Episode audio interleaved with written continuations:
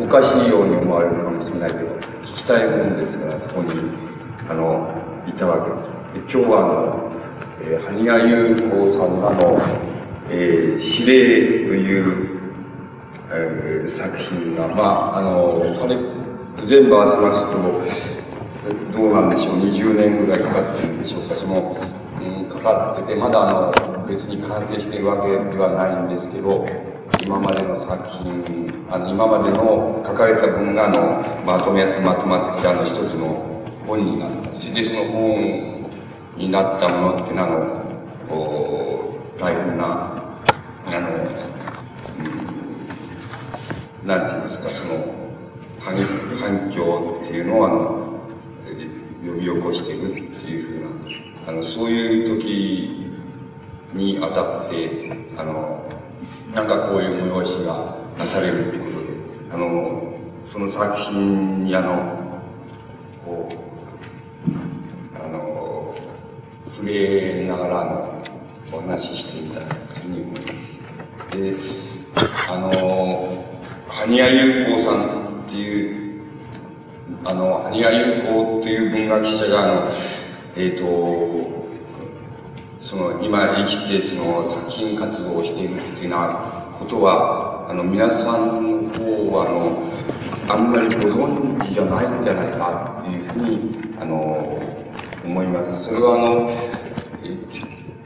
それはどういうことなんでしょう？つまり、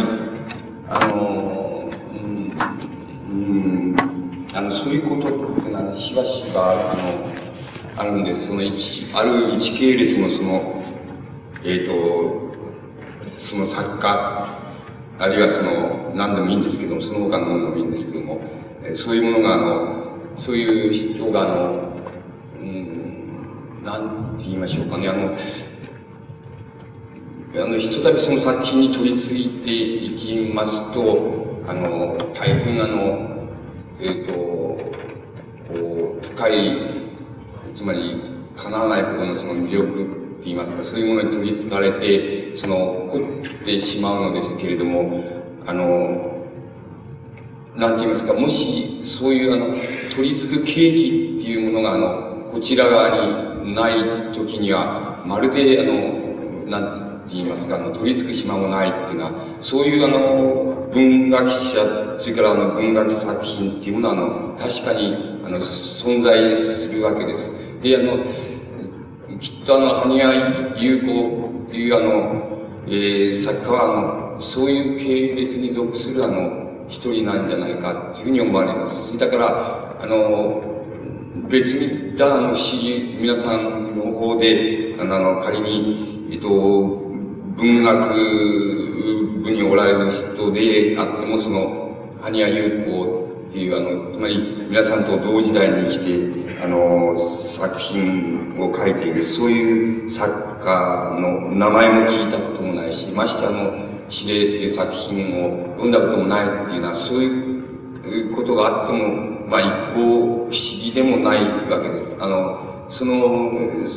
そういうことがしばしばあり得るっていうことは、あの、まああの、うん、それこそ学校では教えてくれないわけです。あの、う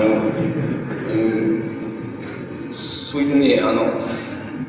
だけれども、あの、指令っていう、その、なんて言いますか、あの、作品、あの、小説作品のその、題名を、あの、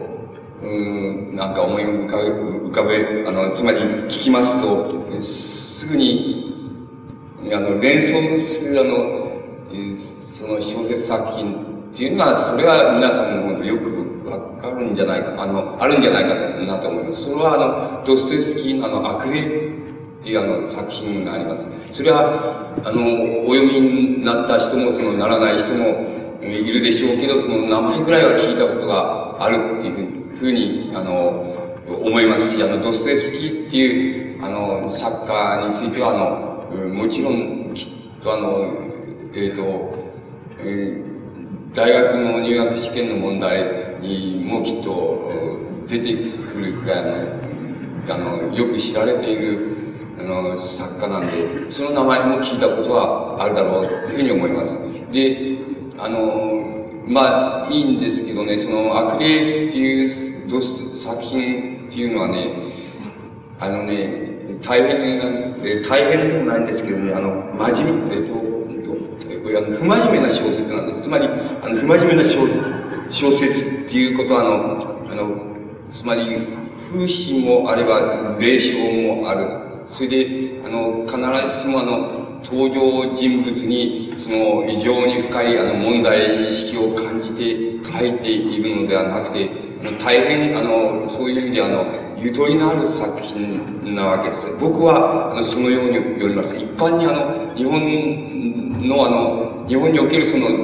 あの、ドステスキーっていう作家の受け入れ方っていうのの中に、あの、その、ドステスキーっていう作家を、あの、非常に過剰にね、真面目にで、深刻な作家だっていうふうに受け取ってる時代がありますし、あの、それは非常に高級、あの、高級な文体と高級な、あの、その言葉で書かれているっていうような受け取り方があるのですけれどもね、それはおそらくあの、大変修正しなければいけないので、あの、ロステスキーっていう作家は、あの、そんなにあの、つまり真面目、真面目じゃないって言ったらおかしいですけどね、あの、相当な人、あの、複雑回帰な人であって、複雑な人であって、あの、そんなに真面目な人では、真面目な作品で、真面目で深刻で、な作品だっていうふうに受け取ってる、その受け取り方っていうのが正しいかどうかっていうのは大変、つまり日本人的に受け取ってる受け取り方があの正しいかっていうと、それは大変疑問だっていうのが、あの、僕の考え方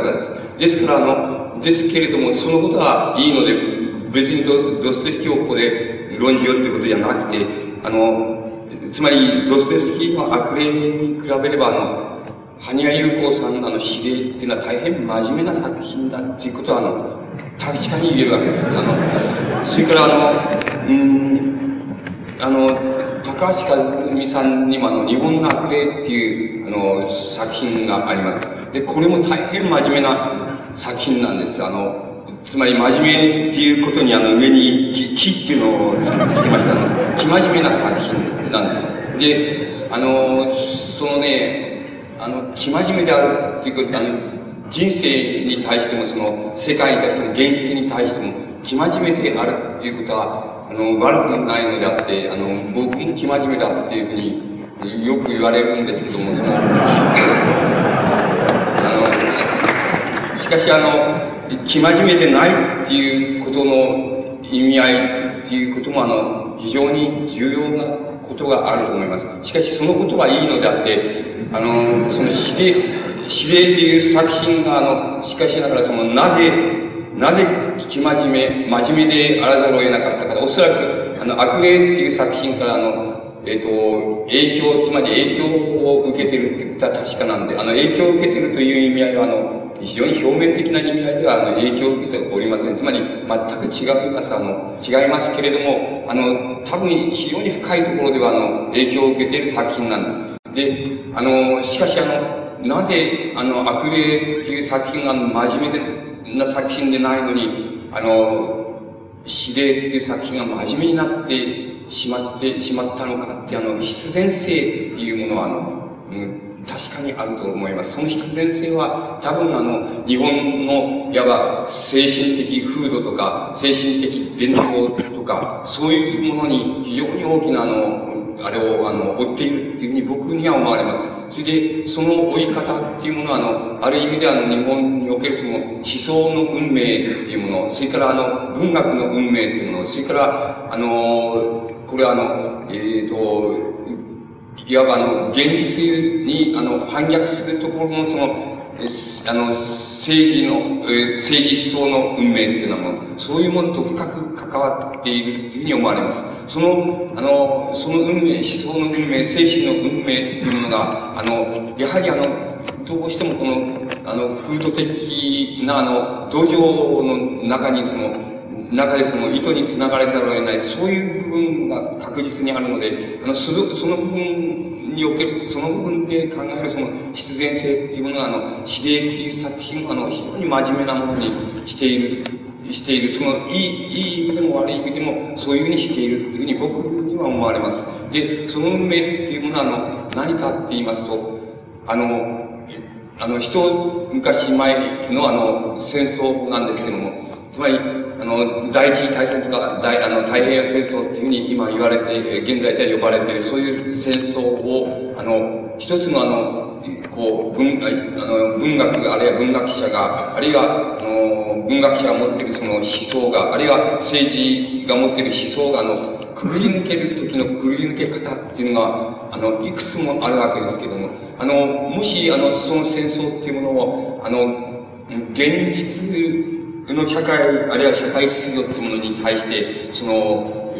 を、あの、何らかの意味で否定するっていうのは、そういう考え方っていうのを、文学によってか、あるいは思想によってか、あるいは政治行動によってか、その貫通、貫徹しようというふうにした、あの、あの、もし、あの、に、えっ、と、そういう本当に真面目な人間が、あの、人がいたとしたらば、その人間は多分、あの、生きては、あの、戦後に、あの、生きて戦後にあの、存在することはできなかったっていうのが、僕の基本的な考え方です。ですから、何らかの意味で、あの、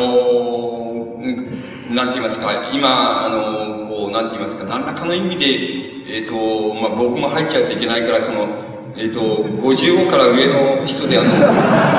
ー、と、あの、生きてる人がいたら、どっかで認識した、したって、生きていて、しかもあの、えっ、ー、と、あの、さえっ、と、現実に、その、反抗する文学、あるいは現実に反抗する政治思想っていうのを愛述べている、そういう人がいたら、その人は必ずついて、それが今もいたら大抵インチキだっていうふうに思った方がいい。どっかであの、インチキしてるわけです。あの、そんなはずはないのでね、あの、絶対に生きらないので、生きらなかったと僕はそう思います。あの、それは、あの、ロシアとも違いますし、中国とも違うわけです。あの、違いまして、それはあの、政治権力の形っていうのも違いますし、弾圧の形っていうのももちろん違うわけですけども、あの、もちろんあの、そういうことだけじゃなくても、こう、なんて言いますか、その、大体狭いですよ。どこに行けたってどうしようもないっていうような感じで、あの、狭いっていうのは、その風土的、あの、地域的なっていうのはそういうこともありますし、それから、あの、隣人、隣人っていうものが、あの、大体助けてくれないわけですよ。あの、って言いますか、あの、隣人っていうのが、あの、なんていうのか、つまり、えっ、ー、と、よく言う言葉で世間体っていうことが、言葉がありますけど、世間、世間体が悪いっていう言葉がありますけども、とにかく世間体でそれはもう、あの、困りますっていうことがありましてね、その、あの、そういう、そういういろんな要因が、あの、非常に特質的にあって、やっぱりあの、生きてくれなかったっていうふうに、あの、僕には思われます。それならば、あの、生きてくれなかったにもかかわらず、生きてしまったとすれば、どっかで、あの、矛盾を、つまりそこの、その時に抱え込んだっていうふうなことになると思います。そうしますと、あの、その抱え込んだ矛盾っていうものを、あの、どういうふうに処理するかっていう問題が、おそらく、あの、そういう、あの、年代の文学者、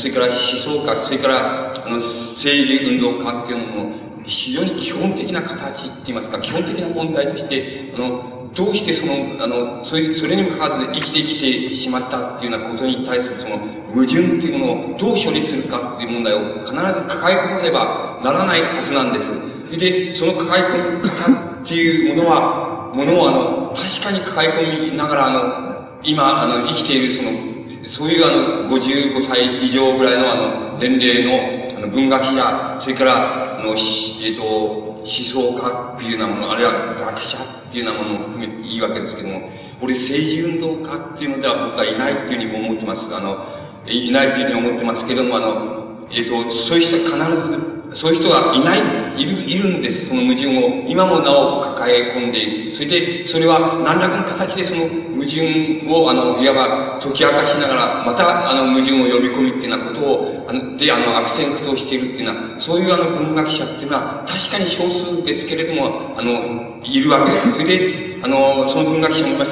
あるいは思想家っていうのも、おりますし、あの、学者っていうのも、あの、中にはあのね、何らかの形でそれをね、あの、やってるっていうのは、あの、そういう、あの、人もいるわけです。あの、で、それは非常に少数なんですけれども、あの、いるわけです。で、あの、その中のあの、一つの、あの、なんて言いますか、あの、こう、なんて言いますかね、その典型と言いますか、象徴となり得る人が、あの、この、ハニヤユコスっていうあの文学者だっていうふうに僕には思われます。で、じゃあ、ハニヤインコがその、その矛盾の抱え込み方、そして矛盾のその解き方、また、解きつつまた新たな矛盾を呼び込むっていうのは、そういう、あの、その、なんて言いますか、やり方、仕方っていうのを考えてみますと、それは、あの、基本的にこういうことだと思います。つまり、あの、自分は、あの、つまり肉体としては、観念としては、もう、あの、観念としては生きていないということ。ですから、あの、現実的には自分は生きていない。もちろん、あの、ご飯も食べてるし、あの、あの、お金を稼いでるわけで、その、そういう意味では生きているものですけども、つまり、そういう意味合いで、つまり生活、あの、日常性、それから生活、肉体、それからそういうものに対して、あの、いわば必要以上の意味付けはしない。それから、現実社会に対しても必要以上の意味付けはしない。それで、あの、えー、だから、あの、ただそれは、そういうふうに自分が生きているから食べているのであって、生きているから、あの、現実社会を見るのであって、っていうような、あの、だから生きているから肉体があって、生きているから、あの、あのえー、恋愛をするのであるっていうような、それだけ、そういう、それだけのことは、あの、えー、あの、それだけの意味は、その、拾いますけども、それ以上の思想的な意味付けはしないっていうこと。つまり、あの、肉体、精神、生活、現実っていうようなもの自体自分が死んでいるっていうこと。しかし、あの、自分の観念っていうものですか、観念の世界っていうこと、あるいは、あの、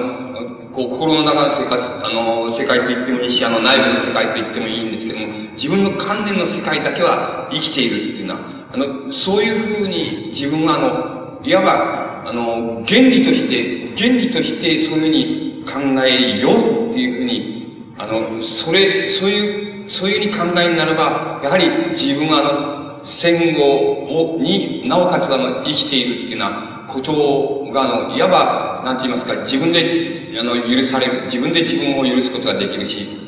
できるっていうのは、あの、そういうことで、あの、つまり、あの、決定的にあの、戦争をくぐり終えた瞬間にあの、あの、つまり現実的、肉体的、生活的には自分が生きていない。しかし、観念、自分の観念だけはあたかもの生活のように、現実のように、あの、それから、あの、なんて言いますか、うん、この、食べるように、あるいは恋愛するように、そういうふうに生きていると。つまり、あの、そういうふうに自分は思い決めようっていうことを、一つのあの、えっ、ー、と、矛盾、自分のが生きていることについてのその矛盾を解決する、あの、原理として最初にあの、掴んでしまった人であるし、そういう生き方をしてきたあの、人だと思います。つまり、そこのところからあの、指令のようなあの、うん真面目、一つには非常に真面目な作品であり、それから一つには、あの、指令の作品に出てくるあの、登場人物っていうのは、みんなそうなんですけど、みんなあの、肉体としては死んでいる、あの、影のような存在なんです。しかし、あの、観念と、観念としては、いわば権下のように、あの、観念の権下のように、あの、観念の権下のように、いわば、あの、あり得る、あり得る、その人間の精神のあの、範囲っていうものを、あの、いわば極限まであの拡大したような、そういう登場人物ばっかりを、あの、があの登場してくるわけですけども、そういう作品の世界が、あの、いわば指令という作品のあの世界なわけです。この指令という作品の世界もいわば、非常に僕に、あの、思うその、あの根本的なあの、原則になっているものは、あの、明らかにあの、いわば、あの、羽生優子っていう、あの、一人の文学者、あの、かつての政治、あの、かつての日本共産党、つまり戦前の日本共産党の、あの、中枢にいた、あの、政治運動家であり、あの、有能な政治運動家であり、そして、あの、それを、あの、やめ、えっ、ー、と、あの、やめながら、あの、戦争を通過したっていうような、そういう、あの、えー、自分の体験を、なおかつそして戦後に生きてるっていうような、そういう、あの、あの、生き方、生きていることの矛盾っていうものを、最初にその決定的にそういうふうに、あの、自分に、あの、言い聞かせ、そのように生きることによって、あの、いわば、指令という作品を生み出しましたし、またあの、えっ、ー、と、あの、現在もそうし、あの、いわば、あの、こう非常にユニークな存在として活動しているというのは、そういうあの、存在としての、存在の仕方っていう、戦後的な存在の仕方っていうのを最初に掴んだ人であるし、あの、それが言い換えれば、あの、指令という作品を、あの、いわば全体的な構図として、あの、こう、なんて言いますか、覆っている、あの、なんて言いますか、あの、この非常に基本的な、あの、なんて言いますかね、あの、こう、仕方って言いますかね、あの、成り立ち方だっていうふうに思われます。で、あの、その中で、あの、いわば、あの、自分の、かん、あの、アニアユーという作家の自分のあの、関連の世界にあるあらゆる、あの、いくつかの可能性っていうものを、あの、いわば分身のようにその、与えているあの、こう、関連の権限みたいなものを、あの、登場させているわけです。それで、その関連の権限みたいに、なして、登場させて、あの、来る登場人物な、もう、あの、いわばあの、いわゆるあの、なんて言いますか、こう、リアリズム小説とか、あの、小説とか、いわば、あの、生活小説っていうようなものを、あの、小説の本当だっていうような風に、あの、考え、考え方から言ったら、まるであの、影のような、あの、こう、あの、つまり肉体のないような登場人物で、決してあの、そういう意味での造形を、あの、あの、巧みにやってるわけでも何でもないのですけども、しかしあの、この関連、そこで展開される、この関連の権限みたいなものの、あの、関連の展開の仕方の中には、かってやっぱり、あの、日本のあの、えっ、ー、と、文学、近代文学の伝統の中に少しも、あの、存在しないっていうのは、あの、一度も存在しなかったし、あるいはもしかするとこれからも存在しないかもしれない、そういうあの、世界というものが、あの、展開されています。で、やはりあの、そういうことを、いわば、あの、一人の、えー、アニヤユコという作家にその生き方って言いますか、あの、最初に掴んだ原理っていうようなものに即しながら、あの、これ、この世界に、あの、入っていきますと、やはりあの、どうしてもあの、そこに、あの、こうなんか、こう、虜になっていかざるを得ない。それだけのあの、魅力あるあの、ものあの、魅力ある、またそのユニークなものを、あの、内容が備えているわけです。そして、あの、この小説のあり方っていうのは、決してあの、唯一のあり方でもないし、何でもないのですけども、もうこの世界というのは、一たび入ったらやっぱり、あの、それは、あの、その世界を、あの、いわばあの、体験し、そしてそこから出ていくようなことを、どうしても強いられるぐらいな、その、なんて言いますか、そういう、そういうあの魅力っていうのは、あの、存在、あの、あります。だから、あの、そういう、あの、まあ、世界にしかし、もし縁がなければもう鳥羽口のところであの、突っぱねざるを得ないって言いますか、あの、入ることができない。いわゆる普通意味の面白おかしい小説ではありませんから、あの、突っぱねざるを得ないでしょうけど、まあ、ひとたび入っていけば、あの、やっぱりその引きずられていくし、あの、その、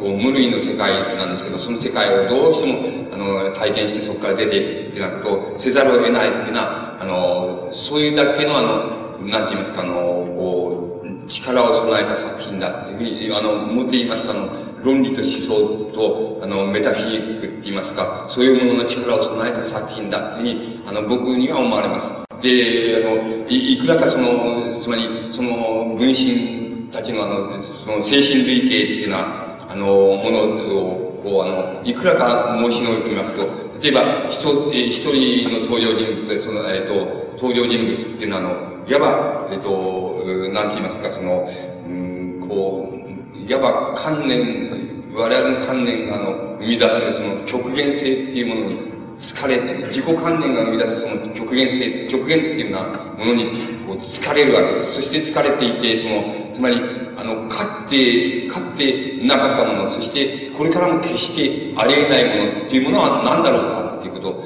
そういうことに、あの、こう、いわば疲れて、あの、そういうことを、いわば、あの、とことんまで追求しようとする、その、あの、こう、衝動に駆られているその、え人物が登場するわけです。そしてその人物は、あの、巨体論、実体論っていうのに対して巨体論っていう、その、巨体論っていうものに疲れて、あの、こう、をテーマとして、それにしょっちゅう疲れているその人物なんです。そして、あの、その巨体論っていうのは一体何なのか、しかし、その、どういうものなのか、それはどういうものなのかっていうのはわからない。つまり完成しなければわからない。しかし、あの、その巨体論っていうものを歩るとすれば、かつて、あの、どの、歴史上どのような類型で考えられたその、どのような思想家が考えたその、考え方の類型とも違った、全然新しい考え方、つまり、かつてなかった考え方でなければならないし、そのかつてなかった考え方から、ううあの、生み出される、かつてなかったそのメタフィークじゃなければならないっていう、そのことだけは非常に確実だっていうことに疲れている人物なんです。で、その人物がなぜそういうあの考え方にされているかって言いますと、それはあの、非常にあの、初めの、非常に、あの、いわば青年期の非常には、初めの時に、あの、なんて言いますか、うん、あの、つまり、誰でも皆さんでもそうなんだけども、あの、青年期の初めっていうのは、あの、純粋さ、あの、純粋さっていうものに、えー、ものと、それから、その、なんて言いますか、徹底性、極限性、あるいは極端性っていうものに誰でも疲れる時期っていうのはあるわけです。で、あの、それはいわば青春、青年期のあの、特徴の一つであるわけです。して、ある時、あの、その純粋さっていうもの、ものの、ものに、あの、なんて言いますか、ものっていうものに、こう、耐えられなくなって、あの、純粋さを、こう、拡散させていくか。じゃなければ、あの、そんな、つまり、あの、こう、そんな、ある体験を積んだときに、あの、そんな純粋純粋で、あの、こう人生渡れるもんでもないよっていうようなことに目目覚めるのか、あの目をつぶるのか知りませんけど、そういうふうになって、その、純粋さ、喫水さを失っていくか、それじゃなければ、純粋さ、あの、あげくに死んでしまうとか、自殺するとか、なんか、いずれにせよそういう形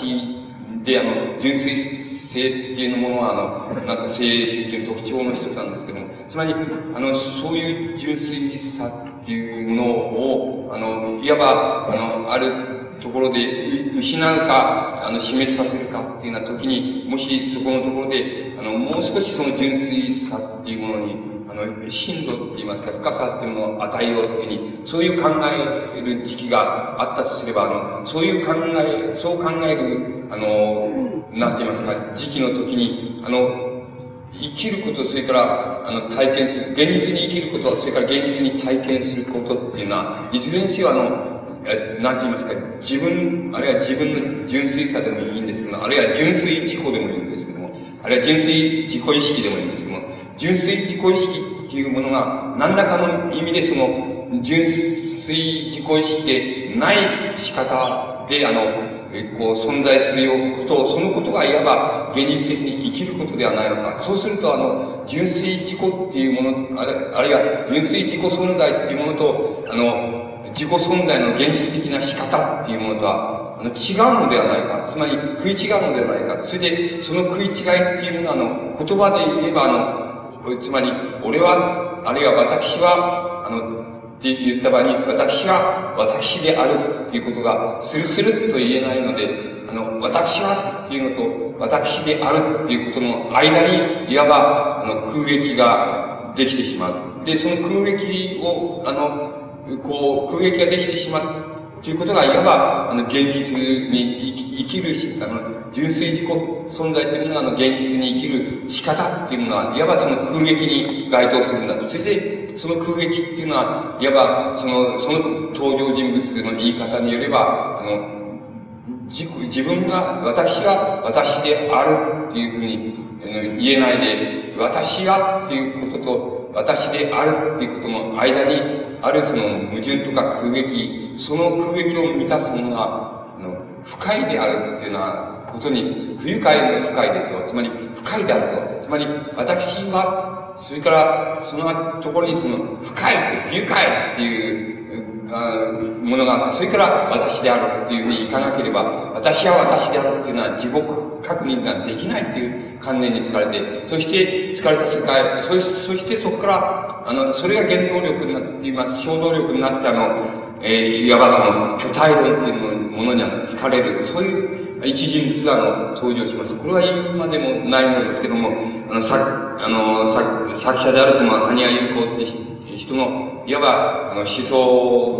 の、一つの、あの、柱になっているもので、あの、その、谷谷優子として、その分身として、あの、いわば、そういうことに巨体論というのされる、あの、一人のその人物を登場させるというのは、あの、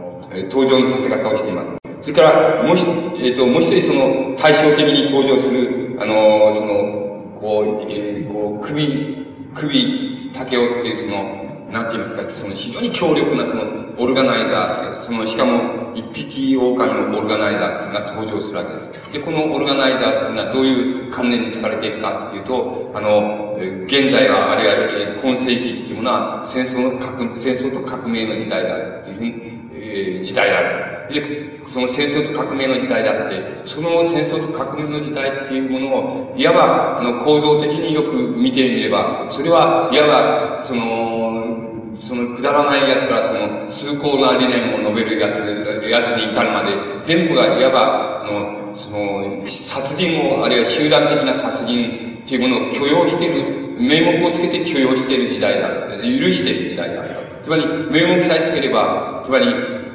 名目さえつければ、あの、その、集団殺人であろうと、その、え個人殺人であろうと、それを、あの、堂々と許容している時代だ。それは、戦争だ、やむを得ない。あるいは、その革命だ、やむを得ない。そういう言われ方、その両方で、え両方の言われ方で、いわば名目をつけて、誰もが、いわば、あの、どんな崇高な奴でも、どんな下劣な奴でも、みんな、あの、えっと、殺人っていうもの、あるいは、えまかり間違いが大量殺人っていうようなものを、いわば許容している時代だと。で、今世紀っていうものは、あの、その、いわばそういう意味合いでの戦争と革命の時代だって、その戦争と革命の時代っていう、あの、時代っていうのは何かって言ったらば、いわばそれは人類っていうものは人類全体が、えー、あの、その死への、つまり、あるいは死の許容、死を許容するって言いますか、許すって言いますか、死を名目をつけて許すっていうのは、あの、とつまり死への階段って言いうのは、つまり死へ降りていく階段、死へこの、こう、下落していく階段っていうのを、どんどんどんどんその、突っ走っている時代だっていうふうに、あの、こう考えるわけです。で、あの、多分この、突っ走っているその、その時代では、あの、えっと、うん、なんて言いますか、えその、全面的な、つまり全的な、その、否定者である以外に、あの、こう、存在することは、その、意識で存在することはできない。だから、全的な否定者である以外にないと。そして、あの、いわば本当の意味で、その、うん、なんて言いますか、あの、本当の意味で、あお前は生を選ぶか、死を選ぶか、つまり、あの、あることのためにその、お前は生を選ぶか、死を選ぶかっていうことの判断を誰も下せないし、またあの、そういう判断を下すに足りる、あの、誰に対してもその、お前は生を選ぶか、死を選ぶか、どちら、どうするということは、あの、誰に対してもいわば、なんて言いますか、あの、言うことができる。それだけの、いわば、あの、つまり、このことのためなら、あの、このことのためならの、生を選ぶか死を選ぶか、お前は決断しろっていうふうに、あの、人にも言うことができるし、自分自身にも言うことができるような、そういういわば全面的な、全的な肯定者、新しい全的な肯定者っていうものは、まだ、あの、生まれない、あの、時代に生まれない、いわば、あの、過渡期の、過渡的な時代なんだっていうふうな観念に、あの、首竹雄っていうあの、いわば、宮吉っていう、まり巨体論っていうものに、あの、疲れた、あの、登場人物と、いわば、非常に対照的な人物っていうのは、あの、そういうふうに、あの、いわばそういうことに、あの、そういう観念に疲れる、あの、登場人物なんです。それで、あの、そういう観念に登場する、あの、あの、疲れる登場人物に対して、いわば、あの、こう、なんか、あの、その二人の、あの、極端な、あの、登場人物っていうものを、あの、なんて言いますか、えー、こう、登場人物の、つまり、観念の、観念の、その、こう、なんか、こう、世界を、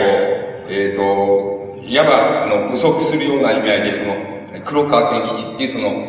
うん、この、なんて言いますか、宮吉に非常に、えー、親しくて、それで非常に近いっていうような存在の、それで、あの、いつでも屋根裏部屋に、その、住まって、そして何か、あの、本などを読んだり、あの、試作をしたりっていうような、そういうふうにして、あの、暮らしてる、これまた、あの、えー、こう、関連の語義がいるわけですけども、そういう登場人物がいます。それで、その、そういう登場人物っていうのは、あの、現、あの、なんて言いますか、あの、うん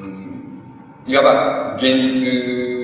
現現実の社会っていうもの、あの、現実の世界っていうものを、あの、こう、あの、見て、そしてやっぱり、あの、判断をして、そしてやっぱり、あの、新しいそこから、なんて言いますか、思想と言いますしょうか、その、経営上学と言いましょうか、そういうものをその、生み出す。そういう、そのためにあの、えっと、やっぱり未来からの目を持たなければならない。つまり、未来からの、未来から現在を照らすっていうのは、そういう照らし方を、あの、してみなければならないっていうのは、そういう観念にやはり疲れている人物なんです。そして、その未来からの目っていうものは、あの、えっと、やはりあの、極限の未来からなので、あの、その未来からの目を、目で、あの、現在を照らし出したときに、あの、過去の、なんて言いますか、歴史体験からを整理して、そこから編み出されてきた思想っていうようなもので、現在を見ていくっていうのは、いわば人類がその、今まで取ってきた、人間が今まで取ってきたその思想の方法、あるいは文学の方法でもいいんですけども、あの、そういうものと全く違って、あの、無限の未来から、あの、現在を照らし出して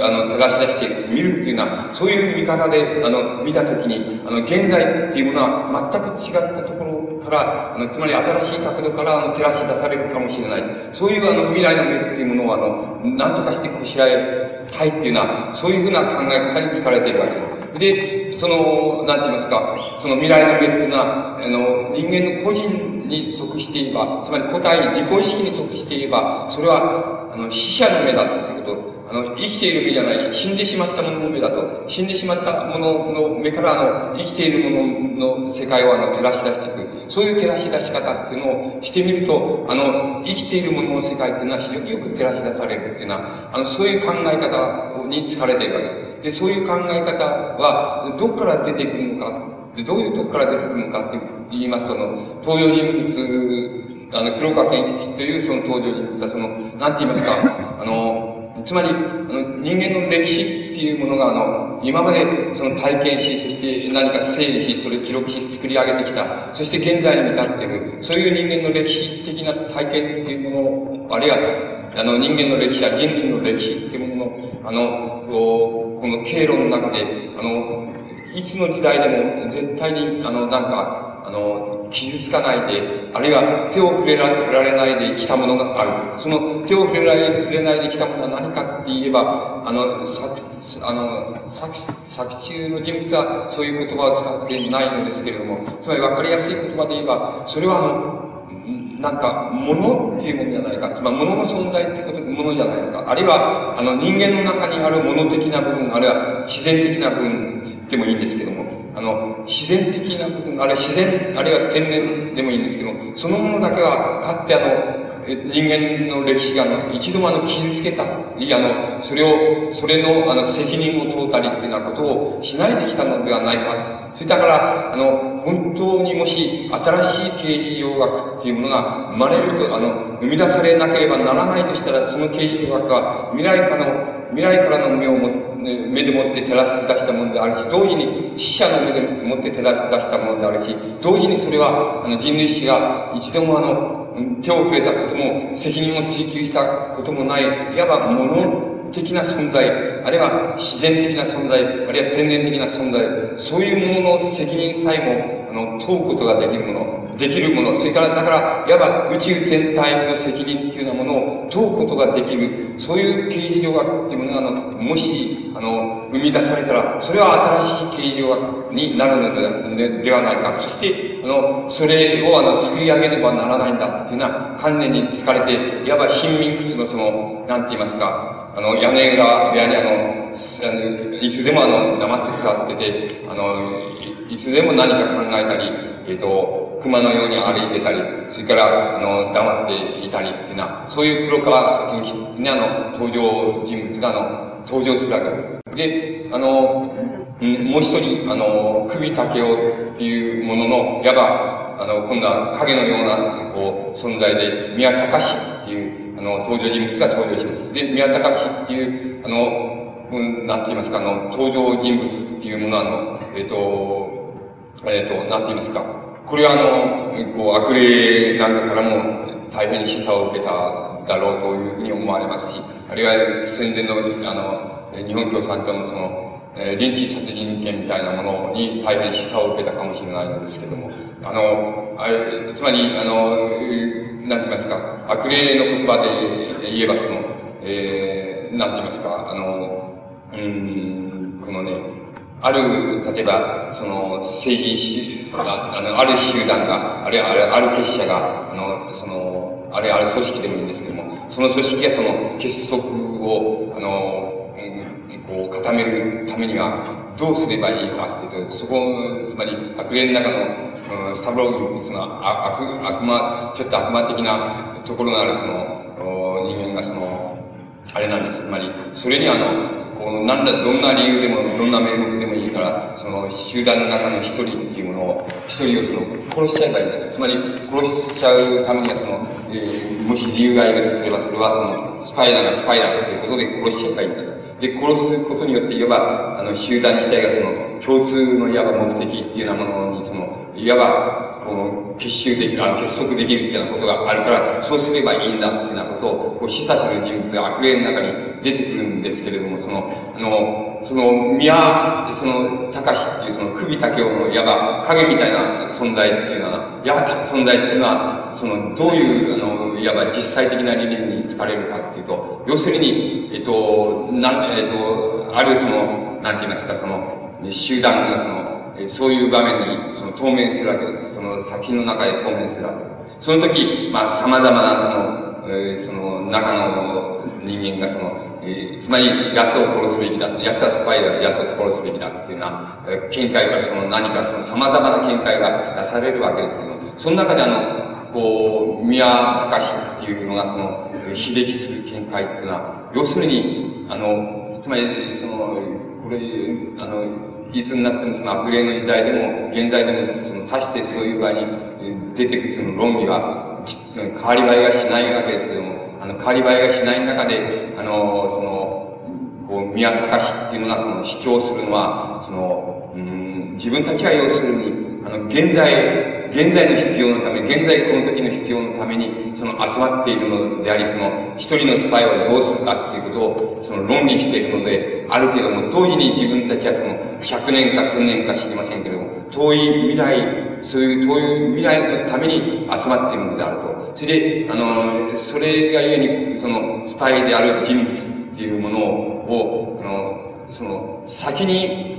えっ、ー、と、そういう言葉を使っているかどうかは別なんですけども、あの、えっ、ー、と、覚えて、つまりちょっと記憶にないんですけども、つまり、あの、言ってることはこういうことです。つまり、だから、その人物は、とりあえず、その、とりあえずその、あちら側に預けておくべきだ。っていうふうなことを、あの、宮隆っていうのは主張するわけです。で、あちら側に預けるっていうことは、要するに、遠い未来、黒川健吉っていう登場人物の言い方で、あの、言えば、遠い未来に預けとくっていうことなんです。あるいは、遠い未来の目に預けとくっていうような意味になります。あるいはもう少し言い方を変えれば、その、死者の目っていうところに、あの、預けとけばいいんだと。で、あの、いずれ、その、誰が審判を下すかわからないけれども、遠い未来の目っていうものが、あの、審判を下すだろうと。で、その時まで、その人物を預けておけばいいっていうふうに、宮高氏はその、いわばその集団の中で主張するわけです。で、宮高氏は、あの、その人の主張が、いわば通って、そしてあの、えー、あの、自分があの、そのスパイっていうような人物というふうに名指された人物をあの、えっ、と、殺してしまうわけです。あの、殺す役割を負うわけです。で、あの、その役割を追いつつ、その、宮高氏はその、いわば、えっ、と、動くことができない瀕死の、あの、病気になって、その、いつでも寝ているっていうのは、そういう、あの、作品の中では、あの、設定になっています。で、あの、その、その、いわば、遠い未来、つまり遠い未来の、うん、目っていうもの、あるいは遠い未来へ、その人物っていうのを預けていけばいいんだっていう、その言い方っていうのは、非常に自然という作品が、いわば、肉体的には、あの、こう、肉体的には存在しない影みたいな存在であり、生活も影みたいな存在ばかり登場するのですけども、観念だけは、あの、肉体のように生きているっていうのは、そういう、あの、指令の世界というのは非常によく象徴している言葉であって、普通ならば、あの、普通のいわば政治の言葉でしたら、あの、あいつはスパイなんだ。スパイだったら、こういうスパイなんだから、こいつを殺しちゃえっていうのは、あの、殺しちゃうべきだ、抹殺すべきだっていうような、そういうような言い方で言われるべき言葉が、いわば、あの、そうじゃなくて、宮高氏の言葉で言えば、あの、なんて言いますか、あの、この、この人物はいわば、あの、未来へちょっと預けとくべきだっていうような言い方をするわけです。非常に、それから、あの、つまり死の方に預けとくべきだと。で、審判は誰にもわからない。それ自分たちは現在のためにも、あの、結束してるんだし、同時に、あの、千年、百年の未来のために結束していると。だから、未来へちょっと預けとけ、くっていうことはいいんだ。というような言い方をする。非常に格好がいい言い方をするわけです。で、あの、それで本当はそれは殺し合いってことな、な、結局は殺し合いってことなんですけども、あの、そういう言われ方っていうのは、あの、非常に指令っていうのは、の作品の世界を象徴しているわけです。それでそういうと、あの、登場人物がいわば、首竹雄っていうのは、あの、なんて言いますか、あの、竹雄っていう人物のいわば影みたいな存在として、そういう登場人物が登場してきます。そして、おそらくあの、指令の、えー、指令という作品の中で、いわば作者のなんて言いますか、観念の世界っていうの、あるいはその思想の世界っていうのを、それぞれの意味合いで、それぞれの可能性として、その、分担し、そしてそれを、いわば極端に拡大しているのは、いわばその4人の登場人物に、あの、象徴されてきているわけです。で、その4人の人物が、それぞれのあの、場面で、あの、一緒に出会ったりして、その、いわばそういう観念を、あの、お互いにいわば述べ合うと言いますか、観念を述べ合って、あの、いくっていうなことが、いわば、指令という作品を、あの、展開していく、その、いわば展開の仕方であるし、要になっているわけです。で、それは究極的に、あの、どこへ持っていかれているかっていうようなことになるわけですけども、それは、あの、多分人によって、あの、読み方が違うんですけれども、それは、あの、現在までのところ、それからおそらく非常に大きな、あの、意味合いで、あの、その、多分その最後まで貫かれるだろうというふうに思われるそのモチーフの一つは、あの、やはりあの、遠い未来の目っていうことだというふうに思われます。で、遠い未来の目っていうものは、あの、現在からあの、いわば外装して、その、そう、あの、形式論理的に想定することは誰にもできないですし、そのことには語病が含まれるわけですけれども、あの、その語病っていうものは、あの、一つ、例えば救っているものは、あの、その遠い未来の目って無限に極端化された未来からの目っていうものを、いわば、あの、あの、目っていうものが持つ、あの、あの、設定するために持たれる、その、なんて言いますか、その、こう、あまり図式性って言いますか、そういうものを、あの、非常に補っているのは、あの、あの、人間の存在っていうものは、あの、必ずしもあの、つまり、人間の存在っていうものは、あの、生きてる間って言いましょうか。あの、つまり、生まれてから死ぬ間っていう、あの、まあ、100年足らずの間ですけども、あの人間の一生涯っていうようなものに、あの、限定してないつまりその一生涯っていうものに限定する考え方を、あの、突き崩しているっていうことなんです。つまり、あの、作者のあの、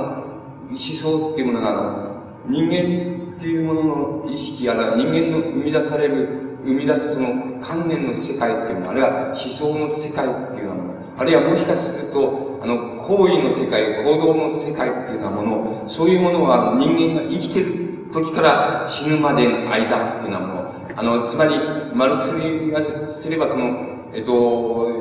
の個人としては死、その100年足らずで死ぬんだけど、あの、類としては生きる、あの、生きるんだよっていうような、そういう言われ方と同じような言い方をすれば、その、なんて言いますか、あの、人間の、が思想を生み出す力、あるいは、あの、観念を生み出す力、それから、それを実行する力、そういうものを、あの、生まれた時から死ぬ、死ぬ、死ぬ時まで、そういうところに限定しないで、あの、そこの枠を破って、いわば人間が死んだ後に、後の世界までも、いわば含めたところで人間があの、試作しうるし、あの、試作しうるし、あの、いわば、あの、何て言いますか、あの、思想の世界、観念の世界の範囲っていうものをそういうふうに拡大できるんだっていうようなモチーフが、あの、作者にあるっていうことが、いわば作者の未来からの目っていうものを、あの、いわば図式的になり、なりがちな、そういう未来からの目っていうもの、あるいは空想的になりがちな未来からの目っていうものを作っているように、あの、思われます。で、それは、あの、いわば宗教、いわばいわゆる通俗的な意味で言う、その宗教の領域に属する、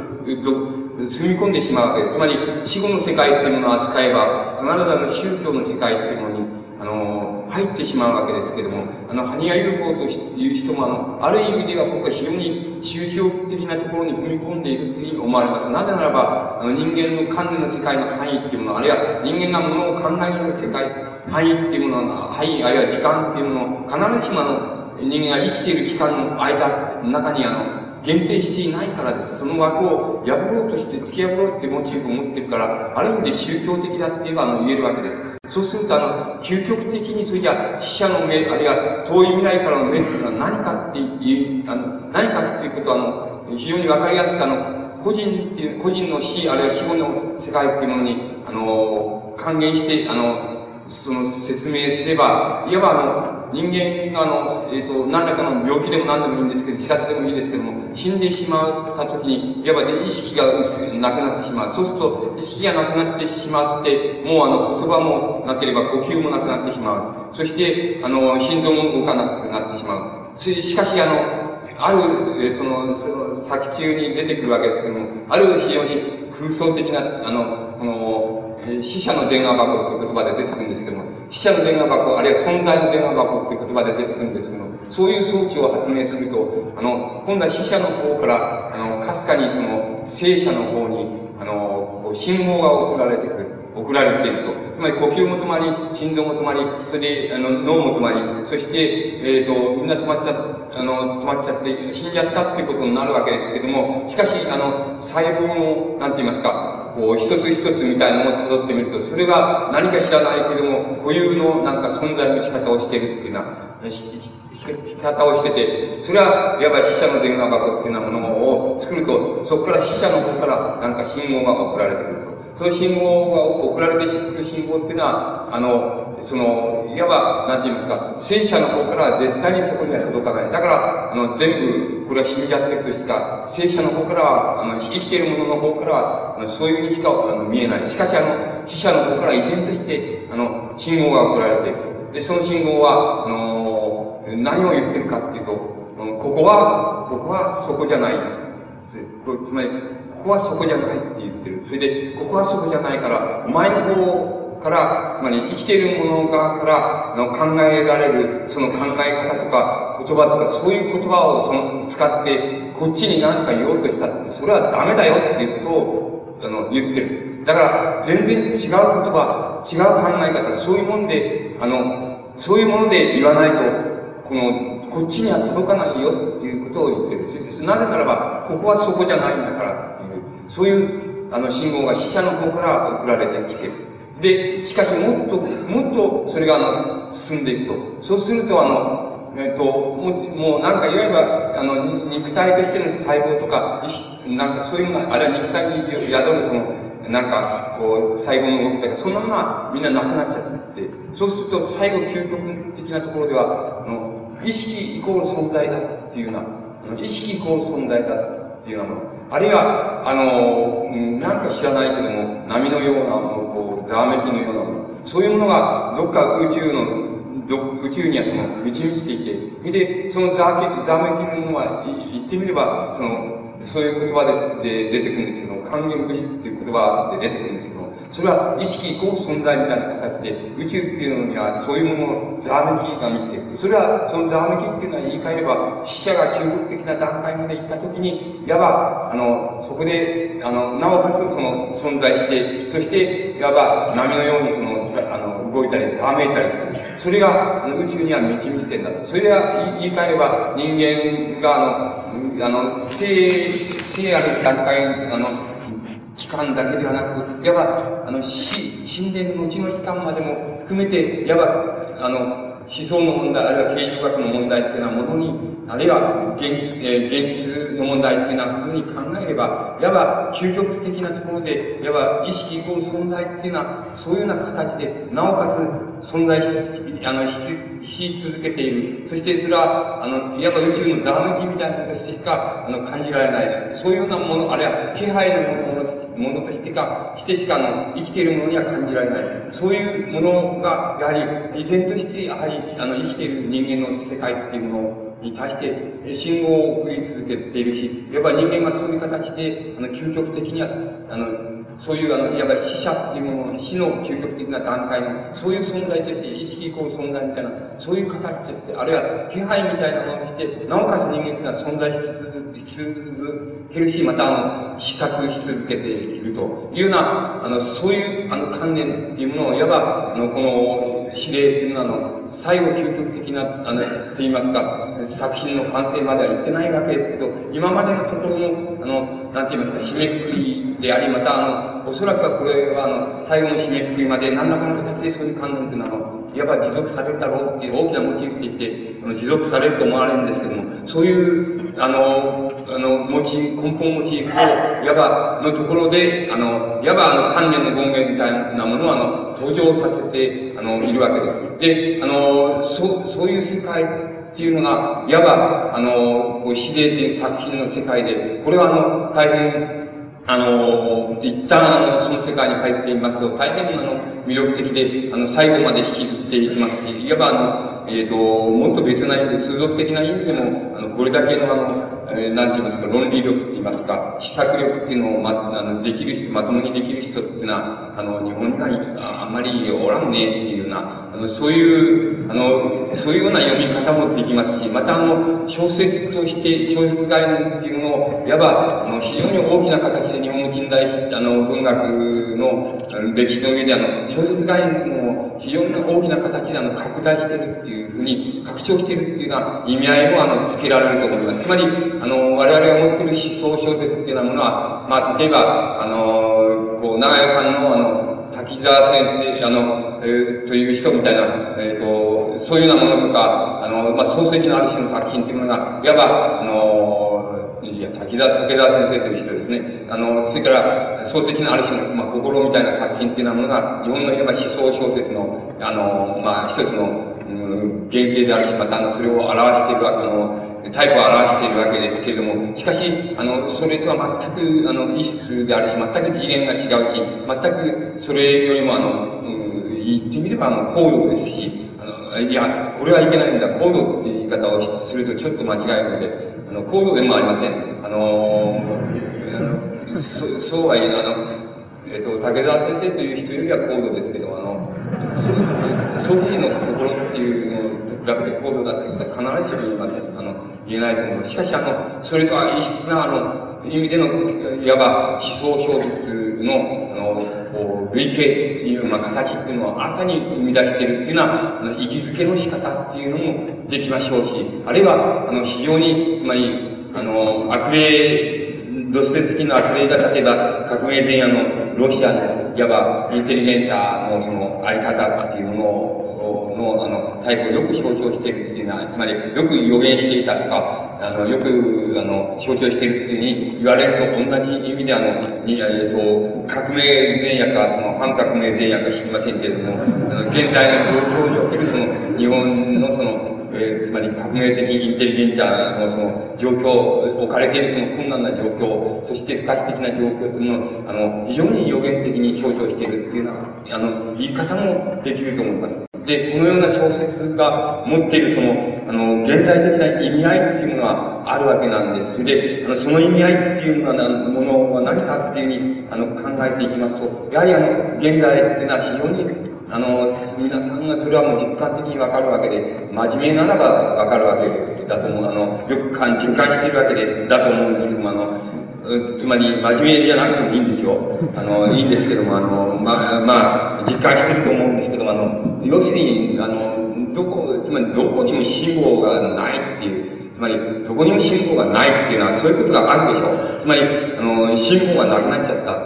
そういうことが、そういうような状況の中で、なおかつその、なんか信号らしきものを自分の中で、自分の中で作り上げるか、自分たちの間で作り上げるか、あるいは、あの、それをどこかに求めるかっていうのは、以外にはどうすることもできない。しかし、一旦そういうふうに求めようっていうふうに考えていくと、いわば、あの、何かわかりません。つまりそれはおそらくあの、現実における、現実の、つまり個々の、あの、個々の事件とか、個々の現象とかそういうことじゃなくて、現実そのものが、あの、我々にこう、与えてくるその、なんて言いますか、あの、負担って言いますか、負担っていうものから来る、負担の、いわば、不可避性というものから来ると思うんですよ。その不可避性が、あの、強いるその必然というのがあって、その必然によれば、なんかあの、その、いわば何か核を作ろうっていうふうにあの考える、あるいは自分自身の中にそれを作ろう、あるいは個人的に作ろう、あるいは自分たちの間で作ろうというふうに考えれば、考え、あの、考えていけば、あの、考えてそれを、いわば、なんて言いますか、あの、その仕方を、こう、やろうとするやいなや、いわば、腐食作用なものが、可避的にこう、なんか侵入してくるっていうのは、そういう状況っていうのは皆さんがおそらくあの、よく実感されているっていうふうに、あの、思います。それで、あの、この実感のされ方っていうのは、必ずしもあの、えっ、と、なんて言いますか、僕はあの、必ずしも非常に、あの、いわゆる意味で、あの、いわゆる言う意味で、その、まあ、まあ、こう、その、生真面目で、なくても僕がいいって一番真面目であるっていうのは自己満なんじゃないかっていうようなふうに思われるところもありますから、だから、必ずしもそうであることをあれしませんけれども、しかしあの、そういうことが、あの、どっか自分の中の不安とか空虚とか、あの、あるいは削らせられるもいいんですけども、あの、そういうものとして、やはり皆さんの中にあるに違いないっていうくらいは、皆さんのことを信じたいような気がするんです。つまり、あの、そういうことがあるでしょう。つまり、そういう中で、いわば、あの、その、この作品自体の登場人物が非常に狭い考え方と狭い範囲に首を突っ込んでるわけですけども、あの、そう、そういうふうには考えないで、いわば、あの、ここにもまたあの、なんて言いますか、あの、自分の中に自分の力で、あの、核を作ろう、作ろうと思ったり、あるいは自分たちの間でその核を作ろうと思っているその登場人物たちが、いわばあの、関連の世界のドラマではありますけれども、その関連的に極限までそのドラマを演じようとしている、いわば一種の、あの、青春っていうものがあるんじゃないか、あるいは現代の状況に対応する、あの、対処しようとする、あるいは一般的な、こう、20世紀全般からその、引きずっている、その状況、思想的な状況に対して、何らかの、いわば、あの、爪をかけようじゃないかっていうふうに思っている登場人物が、その毛が、毛投げにも登場しているじゃないか。それは、あの、いわば、非常に不可避的に現代的なものじゃないか。ここに、あの、これが観念の世界で、あの、少しも肉体の生活も現実的な、あの、あれ、資産もないから、これは、あの、ダメな小説だっていうふうに、そういう、あの、通俗的な読み方をしないで、そういうふうな読み方をすれば、やはりこれは優れて、あの、現在的な作品ではないかっていうような読み方ができるし、現在、あの、読まれる、現在読んで見るときに、あの、やはり現在的な、あの、様々な色彩を与えるんじゃないかっていうふうに読めるんじゃないかっていうふうに、あの、この作品があの存在するっていうことが、あの僕は、あの、僕なりにあの断言、いわば、あの、断言できるような気がします。つまり、そういうふうに読まれるべき作品のように思われます。あの、えっ、ー、と、大変あの、お粗末なんですけども、あの、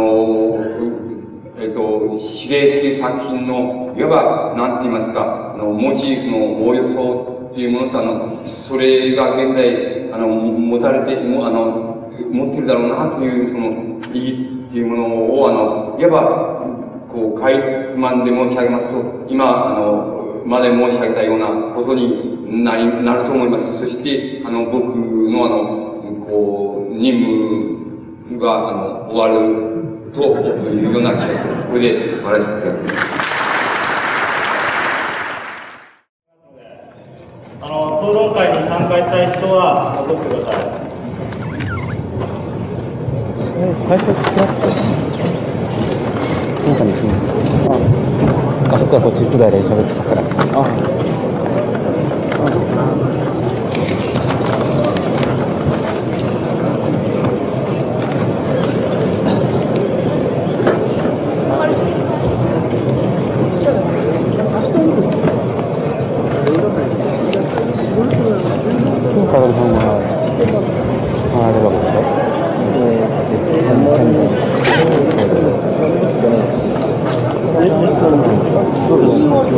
一応あのグリーンホテルっていう安いところですけれども。グリーンホテルっていうね、ビジネスホテルでホテルなとってるんですけどね。そうですか、ね、様子によっては吉本さんたちのグランドホテル、ええ。ー、ゆゆあ今日です今日です。あ。今日来たんですよね。あそうですよね、うん、質問があったとかこんなところをねあの短所の著書を読んで聞きたいとかそういうところがあったら、まずこのマイクのところへ来て、あの、少し聞いてほしいと思うんですけれども。あれはまで済むんですか何時間くらいですえ？か一応あの、そこにマイクを出してありますので、時間近くかかるんじゃないです。か会場にいる皆さんに分かるように説明してほしいと思います。郡山まで2時間ぐらいかかるでしょ？ええ。あれ近いんですけどねちょっと早いかと思ってましたね。ね福島まで1時間。どうでしょうか？今日の公演の感想2時間かかりますね今日の郡山まで。公演の郡山から若松までは少しもう1時少間ちょっとかかりますから。たいとかいうような話があったら、3時間半ぐらいかかるんじゃないかと思いますけど出てきてちょっねと喋ってほしいと思うんですけれども。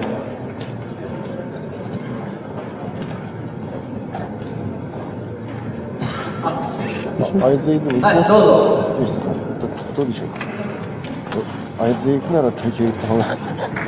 いいですかそうですね。えっ、と仙台からだと4時間くらいですか、ね、仙台から？5時間くらい。えーあもっとかかんのか？えもう少しかかりますかね。5時間ぐらいで行くじゃないでしょうか。あはいですね。かなり金じゃあマイクもう少し分かるようにちょっと前になってくれませんか？特急だとあの会津とうん上野間は3時間半ですからね。特急ですと、ですねちょっときついですねうん非常にあの楽しく聞かせていただいたんですけれども、この自然についての問題で、あのちょっとまあ、まあ漠然としたあのあの問題で、あの疑問があったんで、ちょっとお聞きしたいんですけど、で、まあ、今の橋本さんのあれでですね、その、まあ、悪霊と指令っていうのことをですね、その、悪霊を出していって、その悪霊を、まあ、真面目なところもある。それか指令が非常に真面目だとおっしゃっていて、その、まずそれがちょっと僕は、ちょっと疑問に感じたんですけれども、その、っぱり悪霊っていうのは非常にそのつまり真面目でそのだからああいうふうな格好になってしまったっていうようなところがあってで僕は逆にですね指令っていうのは何かそういうことでその不真面目じゃないかという気がしてるわけです。でまあこれはその吉本さんの場合には戦争とそれから戦戦前と戦戦中のですね、体験が終わりになって、僕らにはないということが、この指令の読ませ方を違ったんだろうと思うんですけれども、その、まあ、例えば死者からの目とかですね、それから未来からの目というものがどうも非常に弱いんじゃないかという、その、まあ、つまり神からの目ということを言っちゃうともう、それは古臭くてダメなんで、その未来かの目とかですね、それから死者からの目というと非常にまあフレッシュに聞こえるかもしれないけれども、しかしそういうそういう言葉で使ってそしてこう展開するのはちょっと弱いんじゃないかという気がするわけで、それでやっぱり悪霊がもうまあ19世紀な小説だとすればですね、結局今頃指令が書かれるっていうのはやっぱり、その、だいぶ遅いんじゃないか。で、結局芸術とか文学作品の場合に、やっぱり遅ければ少し、少しダメなんじゃないかというような気がするわけで。で、まあ、ここに、その、小川さんも秋山さんも文学に関わってですね、その、小説を書いたり、あるいは起用したりなさっているわけだけども、まあ、吉本さん自体もですね、その詩を書いてる、僕も読んでいますけれども、でそういうものが、結局、もうダメなんじゃないかということを、その、ところがもう少し、そういう絶望感みたいなのがちょっと、そういう感じを持ってですね、その、みんな楽しそうに小説読んでるようだし、それからまあ小説を書かれているようだし、詩を書かれているようなんで、やっぱりそういう全体の問題からいくと、この指令の問題っていうのは、まあ、今の特に日本の思想的風土から言えば非常に重要だし、それから50歳、55歳じゃなくて、50歳以上、その戦争を体験した方から見ると非常に問題だろうと思うんですけれども、もう一つそういう意味でですね、それそれほど大変なのかということに関しては、ちょっと疑問がある。まあ、そういうことで質問というとあれですけれども、そういうその、まあ、今言ったの述べた点についてですね、その、消失のこの現在性、果たして可能性というか、そういうものを関わりをですね、ちょっと、まあ、お三方に聞きたいという気がします。あの、ちょっと問題を整理しますと、やっぱあのその辺は、指令と悪霊の時代性というような問題だと思ったんですね。で、あの、時間もないので、吉本さんだけに聞きたいと思うんですけれども。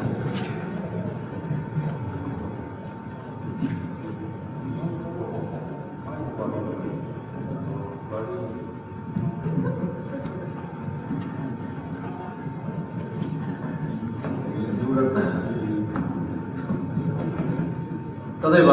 ばあの方がね現代的には新しいと。で悪霊の方は一応現代的には悪霊っていう現代から見てね。時代的に見て。この辺でいい悪いっていうような判断はどういうところで下されるのかとかね。そういうようなところで聞いたと思うんですね。いい悪いっていうかあのねえ真面目不真面目な問題から言うと。そういうことで。あの、僕、ちょっとよく、あの、反響が聞こえ、よくわかんなかったんですけどね、あの、えっと、あの、僕が真面目、不真面目って言ったのは、そんなに深い意味じゃないですか。え、それで、あの野郎、不真面目な野郎だっていう、あの、とか、真面目だとか、あいつ不真面目だとか、そういう意味合いで言ってるので、あの、なんかむしろ、あの、悪霊の方が真面目で、あの、羽生さんの自然の方が不真面目じゃないかっていうふうに、こう、なんて言いますか、ひとひねりひね、えー、られて、そして、あの、未来からの目っていうのは、それは弱いんじゃないかっていうふうに、あの、えー、その、その、不真面目っていうこと感じして、その、弱いんじゃないかっていうふうに言われたのかなっていうふうに聞いたんですけどね。あの、僕、それに別段感想はないです。あの、つまり、あの、それは、あの、うわ、あ、なんて言ったらいいのあの、そう、そう、あんたそう、なんかと思われ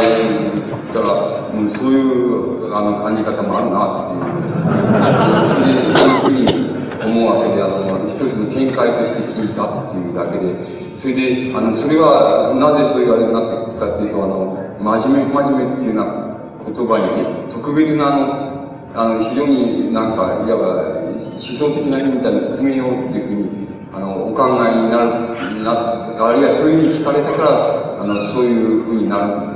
なるんじゃないかな。僕は、あの、非常に単純な意味で、あの、よ僕普通に言って、やる気真面目だとか、やる気真面目だとかっていうふうに、あの、ふざけてやるっていうような、ふうな言い方をするというのと同じ次元で、あの、そう言っているので、あの、そう言っている、あの、そういうことっていうのは、あの、なんか、あの、あるんだな、あの、あり得るなっていう、あの、あのその、そういうのは、非常に単純な意味で、真面目、真面目っていうので言ってるので、そこをこういうふうに、非常にひねってしまいますと、いかようにも違う展開といいますか、あの、正反対の展開っていうようなものも、あの、出てくるように思います。そして、あの、別段、の、悪霊と、っていう作品と、あの、知恵という作品を比較してどうっていうふうな、あの、考え方は僕の方にはないわけでして、あの、ただその影響っていうのは、あの、えー、あの、大変あの受けているだろうな、あれ、示唆っていうのは受けているだろうな。しかし、あの、よく読まれればわかるように、まるで、あの、中身は違うっていうようなものですから、えっと、そういう意味合いの問題として、その、えっと、悪霊っていうのを出してきたので、あの、本当はそれを出さない方が、あの、良かったかもしれないなっていう、あの、そういう反省はありますけれども、あの、僕は別段、今の方の見解に、あの、えー、あの、意義はないですね。意義はないですね。っていうのは、あの、感想はないですね。あの、えっ、ー、と、まあ、そうかっていう、そういうことがあるなっていう、あの、そういうふうに思いましたよ。あのもし僕の受け取り方が間違ってなければそうです。あの、だけどそれ聞こえない、なんていうか、あの、響きが、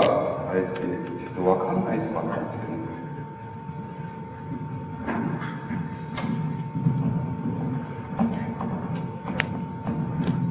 どうでしょうか、今のあの吉本さんの答えに対してもう少し質問したいとかいうことがあったら、再度お願いしたいんですけれども。じゃあ、なければ次に吉本さんだけでなく、他に何か質問あったら、一応あの手を挙げてほしいんですけど、はい、どうぞ。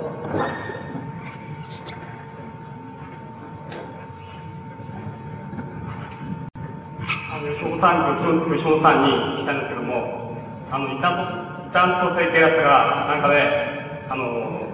羽生豊さんはなんか、配慮者としてなんか認めているようなんですけども、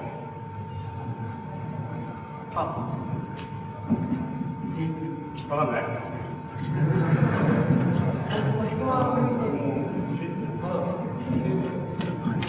あ、のね、あの、ちゃんとそういうやったから前さんに、あの、羽生豊さんをなんか進んでた対立者と聞いていて、とかなんか、対立者と、なんか見てるらしい、僕よく話したんですけども、対立者として、羽生さんを取られておいて、あとこの前、秋山の3人で対面みたいなので呼んだんですけども、そこでもこの羽生さんのその指導的なこう対立が違いすまったことが明らかに明らかになったというふうなことを述べ取られましたけども、そこをもっと詳しく説明してほしいんです。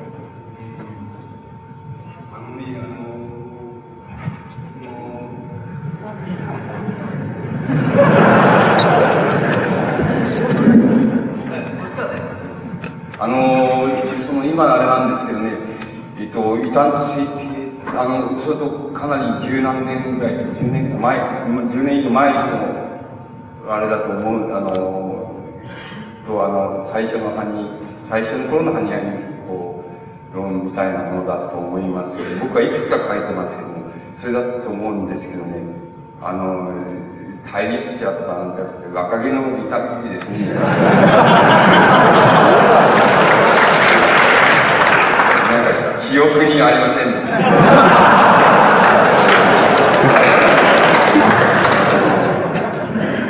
なんて言いますか、あの、まあ、そのね、えっ、ー、と、あの、それをもっと、もっと僕のあれに、その、現代のあれに尽くして言いますとね、あのなんて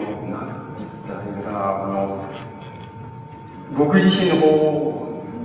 あの、のあれに、こガーニこう、あれして引き寄せて言えば、あの、なんその頃はまだゆとりがあったけれども、なんかあの、僕自身があの、自分の、なんて言いますか、あの、テーマと言いますか、モチーフを追求すると言いますか、そういうことにあの、なんていうかな、ちょっと深入りしちゃってて、あんまりゆとりがなくなったよっていうような、あの、対対立とかなんとかっていうのももう水になくなったよっていうような、あの、そういう一つことが一つあります。それから、もう一つは、あの、えっ、と、もう一つは、あの、谷屋さん、あの、あの、っていうか、あの、つまりね、そういうことを僕、講師かなんかに書いたと思うんだけどもね、あの、こう、対、対あの、座談、秋山さんと3人だったと思うん、なんか、こう、まあ、聞き役っていうことであれしていて、だけどね、やっぱりね、なんかもう2時間ぐらい経つとね、なんか心臓の薬を飲まなければ、ちょっといかんっていうのは、そういう感じで、こう、やっぱり飲む、飲んでは、あの、二人っていうふうに、あの、羽生さんがさされるでしょう。そそうすると、あの、あの、なん言ったらいいんでしょうね。あのね、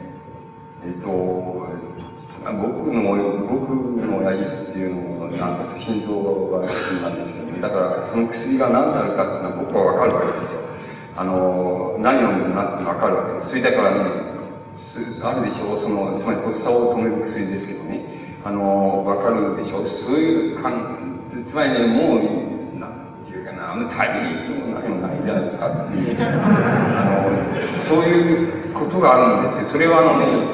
えっと、なんて言いましょうかね、あの、なんて、つまり、同情とかね、あの、同情とか、なんて言いますか、こう、自分より年長者に対するそのいたわりとか、あの、なあの、あるいは病気の人、病気っていうことに対する、あの、こうしてあれしてるっていうようなことに対する、なんか、っていうのは、そういうもう、その、ちょっと違うんですよ。あの、違うんだけれども、あの、つまり文学っていうものはね、あの、文学、あるいはね、文学者っていうものっていうのはね、やっぱり相当、やっぱり悲惨なものだねっていうかな、あの、つまり悲惨なものだなっていう、あの、悲惨なことにね、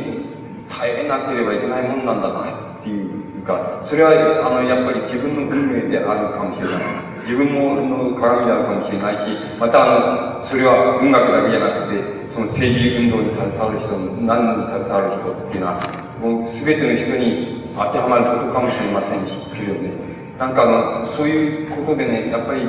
あの、やっぱり相当ひ、なんて言ったらね、ひどいもんだなっていう、人間っていうのはひどいもんだなっていう、あるいはもっと言い方は人間の生涯っていうのはひどいもんだなっていう、あのね、そうなんとも言えない、名誉しがたいそういうあれ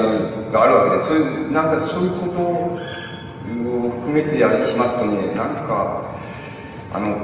僕、全然違いますからね、あの、羽生さんと僕の考え方って全然違いますから、あの、違うことを言ってもいいんだけれども、あの、いいんですけど、それ僕は単独で来た時、あの、単独でいくらでもなりますよ。あの、だけど、僕はそんなこと言うよりも、あの、今みたいなこと言った方が、あの、それが非常に大きなあれなんだっていうふうに、あの、言った方が僕は、あの、いいように思いますので、あの、そういう感じなんです。あの、だん、えっと、つまりね、えっと、僕、あの、青年期においてね、その、えっと、青年期において、後年考えて、その、俺ちょっとね、間違えたぞっていうの、つまり人、人間の生涯っていうようなものをね、間違えたぞって思ってることが一つあるんですよ。それはね、あの、要するに、つまり、青年っていうのは、あの、青年期ってのは誰でもそうでしょうけどね、きついわけですよ。あの、もういろんな考えることになんか、いろんなことも全部あるわけです。全部引っかぶってくるわけです。それで、あの、それはもう非常にきついわけです。そして、あの、裁判といって、その、自分に自信が持てるわけでもないし、生活的能力が自分にあるっていうふうに、こう、規定することもできない。皆さんだってきっとそうだよ。俺は思うけども、あの、なんかあの、そういう、それで不安に満ち満ちているでしょ？不安とコンプレックスに満ち満ちているわけですよ。で、きついなって、で、いつかはきっとね、あの、こう、あの、いつか、つまり、その生理的にか精神的にか、その年齢が上昇していけばね、あるところでね、こういう問題は、どっかスッとこう、広場みたいなところに行けるに違いない。つまり、ある、あの、こう、ゆとりって言いますかね、あの、ゆとりっていう、楽になったとか、ゆとりっていうようなもののところに行けるに、時がね、必ずあるはずだよっていうふうに、その時はね、そう思っていましたけれどもね、あの、それはね、錯誤ですね。違いますね。僕の経験では、少なくとも、あの、楽になる面があります。つまり、あの、その時、一銭も稼がないで親のすねかじったけれども、あの、今ちょっと、あの、食えるだけは稼いでみたいな、あの、そういうような、あの、つまんねえところではね、あの、ありますけどね、いろんな、あの、楽になって、つまり、条件ってありますけどね、あの、そんなものは、あの、ちっともあの、あれですね、あの、つまり青年期にあの自分が抱いたその精神の問題っていうものをちっとも楽にしてくれないですね。つまり、これは年を取るにつれてね、ますますきつくなるだけだっていうことがだんだん分かってきたっていうふうなことがあるんですよ。それこれは青年期に決定的に俺は間違えてたぞっていうのは、つまり、どっかでね、やっぱりゆとりがあるところがあるに違いねっていうふうに、あの、そうやなければ、どうも救いようがねえよっていうふうに、あの、思ってたことはね、それは違うなっていうことを、あの、あの、きつくなるだけですよっていうことがね、分かり、分かってきたように思うんです。あの、だから、あの、そこはね、俺決定的に間違えたなっていうもんです。つまり、そういうことから考えると、やっぱり、あの、ちょっとね、あの、えっと、え座談、対談するのにもさ、あの、やっぱり2時間おき以外にこの心臓の薬飲んだりしなきゃいけないっていうね、ちょっとそれはね、そのきつさっていうのはね、なんとなくわかるわけですよ。それ、それ言いようがないんですよ。だから、あの、そういうことだっていうふうに、あの、僕はあの、考えてくださったらいいと思います。だからそういうふうに、あの、そういうような意味合いだっていうふうに考えてくださったら、あの、いいというふうに思います。それから僕僕自身の考え方のこの原則、原理みたいなのがありますけど、それは、それはち違うと思います。でもそれは、あの、どいつか機会があったら、あの、僕、単独でやってきて何か思ったらやりますけど、あの、それは、それは、あの、別に、あの、言うことないんだろうなっていう思います。あの、だから今みたいなことを、あの、言えばいいような気がします。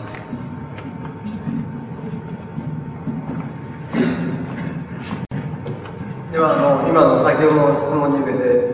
吉本氏が答えられたわけですけれどもあの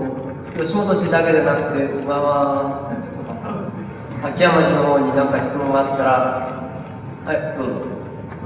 手を挙げて話してください。手を挙げて話してください。秋山さん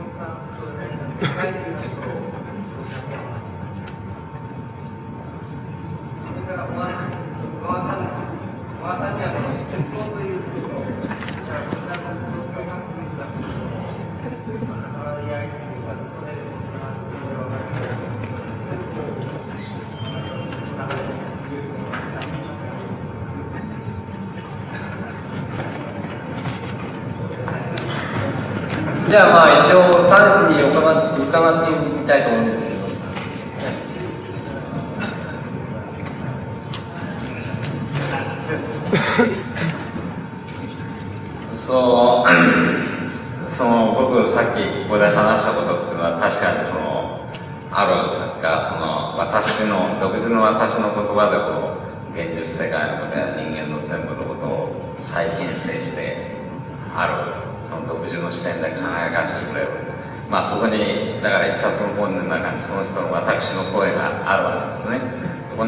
の私の声ということによって人間の共通性の部分を語ると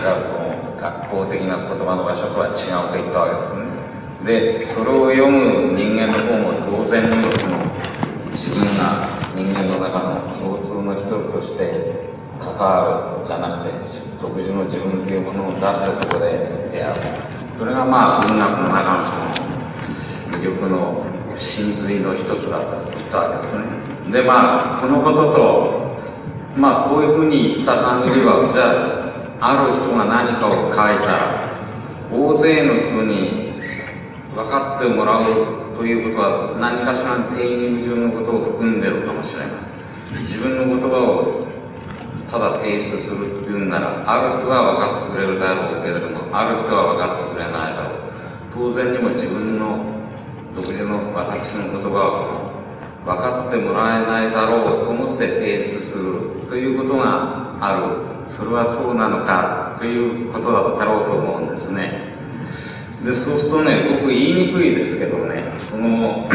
この分かるという言葉が問題だろうと思うんですね。その今言われた人は、分かるということは、ある一つの分かり方っていうのは、みんなの人が共通に何かを理解する、分かるということがあって、この分かり方で文学も読まれるということを、ある何かの文学が分かるという時は、そういう意味で分かる。そういう性質があると言われたんだと思うんですけどね。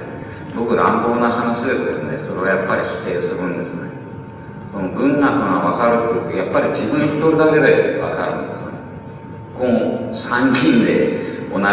友達3人で、一人ずつが自分の家に帰って、で、もう一回言いますけど、罪とかそこ分かった。A の人も分かった、B の人も分かった、C の人も分かったと言ってもね、その分かり方は僕は、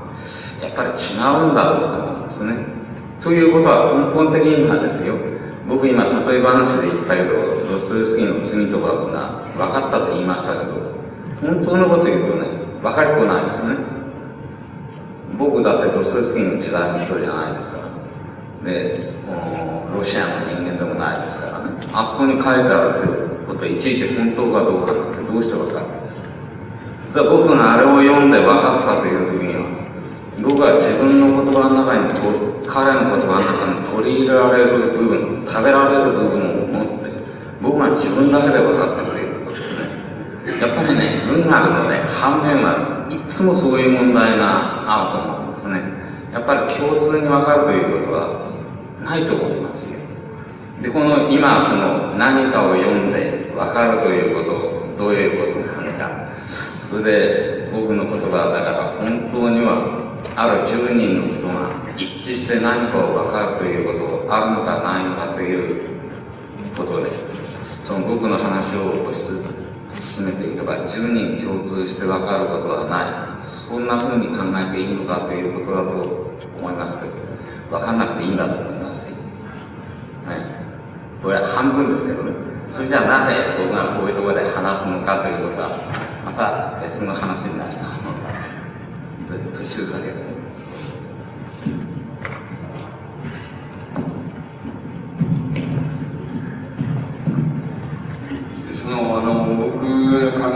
方と、あの、羽生さんの考え方と違うんじゃないかと、それでお前の考え方を、その、あの、その違う点をあれして、その、その、述べようっていうことなんですけどね、それは前の人と俺同じだっていう、あの、違う、うん。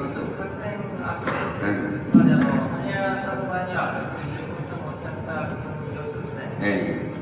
正確には信者する、現実的に信者する、ええ具体的に信者する、え考えだけがえ。いい、ええ。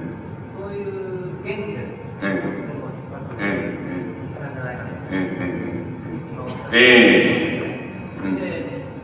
まあ、僕なんかが、その、森さん方の本を読んで、感じてくれたところによると、ええ。まあ、そういう現実はないんじゃないかというええ。感じは、ええこの現実、現実なところに、ええまああの非常にあのそうですねあのかんあのそのこうたくさんこうあれして言わなくちゃいけないんですけど復元して言わなくちゃいけないそれはあの非常にあのさまざまなものでやっぱり問題にその極あのこう全部、あの、関わってきちゃうわけですけど、あの、関わってきちゃうから、それ全部見るには何時間かかりますからね。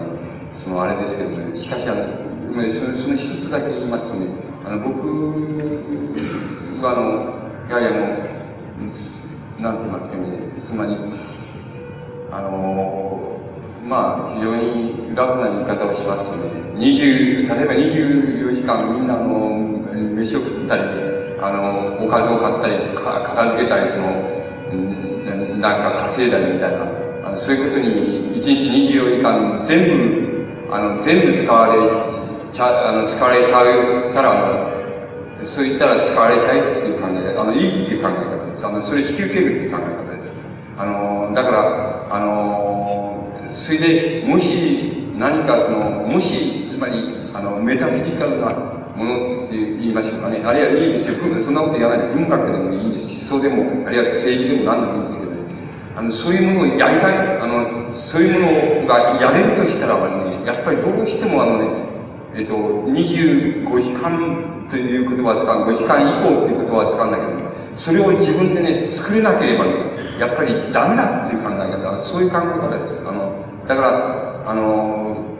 つまり、本当にどんまでまで覚悟すれば、あの24時間例えば、あの、何でもいいんですよ。些細なことでもいいいいんですよ。その、えっと、稼ぐことでも何でもいいんですけどね。なんかそういうことに24時間全部使われちゃってもね、あの、使われちゃう、その、なんて言いますか、境、境、境遇に陥ったり、その、時期があったりしたら、あの、それはもう喜ぶ、いわばそれは引き受けなきゃいけない。あの、引き受けるべきだ。それで、あの、なんそれで結構っていうことで、あの、それでいいんだっていう考え方で。それで、もし、あの、つまりそこまで覚悟しなきゃ、日本では文学もできなければ、思想もできなければね、あの、政治もできないよっていうのは僕のあれです。あの、覚悟です。ですから、そういう覚悟にふさわしい、その、あの、24時間以内に起こる、その、様々なことに対するメタフィジカルな、その、意味付け、それをどこで捉えたらいいかっていうようなものについて、おのずから僕なら僕なりのその、原理としては体系がありますけどね、そんなこと言ってたらきりないから。しかし、原則はそうです。それで、そういうことを考えなきゃそれはダメよって、そういう、そういう、究極的には日本にはダメだよって、あの、つまり、あの、つまり余計なことを嫌いますからね、日本の社会っていうのは、つまり余計なことを考える。はい、わかりました。あの、だから、原則的にはそういうとことです。それで、ちっとあの小さいでしょうが聞いたって。だから、だからそんなの前の人と同じだ。本当あの、一応時間取りたいんですけれども、9時までに終わってほしいという意向なんで、こっちとしても取りたいんですけど、なかなかこの辺がね、完了式で取れなくて、非常に困ってるんですけど、9時に終わらないとマイクを切っちゃうとかね、いうこと言ってるんですけれども、まあ一応9時までに終わりたいと思うんですけど、で、あの、まあ、小川さん簡単に言っていくわけです。はい最後。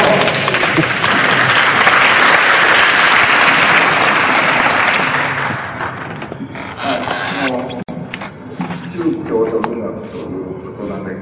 これは話していれば、シリーズの講演でやっても、あの、あれ、と尽くせないんですけど、まあ、聖書、私の場合、聖書ということなわけで、まあ、聖書を、あの、もうあの先ほど話したように私が必ずしも自発的にあのこの本だと言って選んであの読み始めたわけではないわけでまあ、えー日本人のあの家庭の中では比較的あの聖書が身近にあったし、まあ、そんな雰囲気があったというようなことがあの、うんまあ、そういう非常に漠然たる起源起源っていうのは縁ですね。縁西があってあのそれで読み始めたわけですけども。まああのだんだんその年を取るにつれてあのまあ私の方からあの今度は聖書にあの挑戦していくというか挑んでいくような気持ちが湧いてきて現在はですねあのまあ私は聖書を一冊の本として選んだというような自覚があるわけです。まあ、今言ったようにそれをたどってみれば選んだとは申せませんけど、まあ、あの大筋からあのかなり漠然と考えてですね聖書を私はあの選んだというあのそういう気持ちを持ってであの選んで良かったか悪かったかということになるわけですけども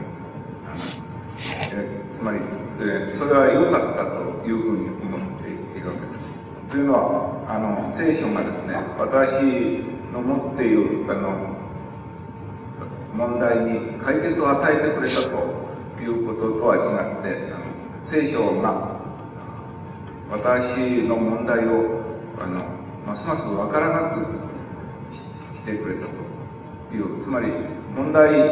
というものはそれぞれの大きさがあるものだろうと。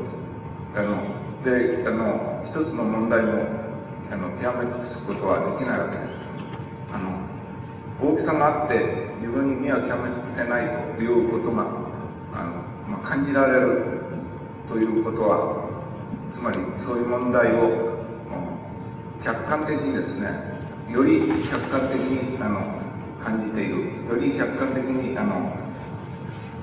捉えているということになると思うんです。で聖書自体も本の聖域からいきましてあの吉本さんともたびたび話をしましたけど非常にまあいわば断片の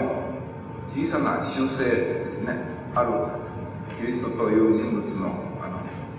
生き様についての断片の小さな修正でしてあのまあそういわゆるあのテキストといいますかテキストとして見てもあの決して完成したものではない、まあ、破片の寄り集まりのようなものである、まあ、いくら読んでもわからないんじゃないかという予感を持っております。まあ、そういう問題、えー、が、あの、私がそういうの、先ほど申しました、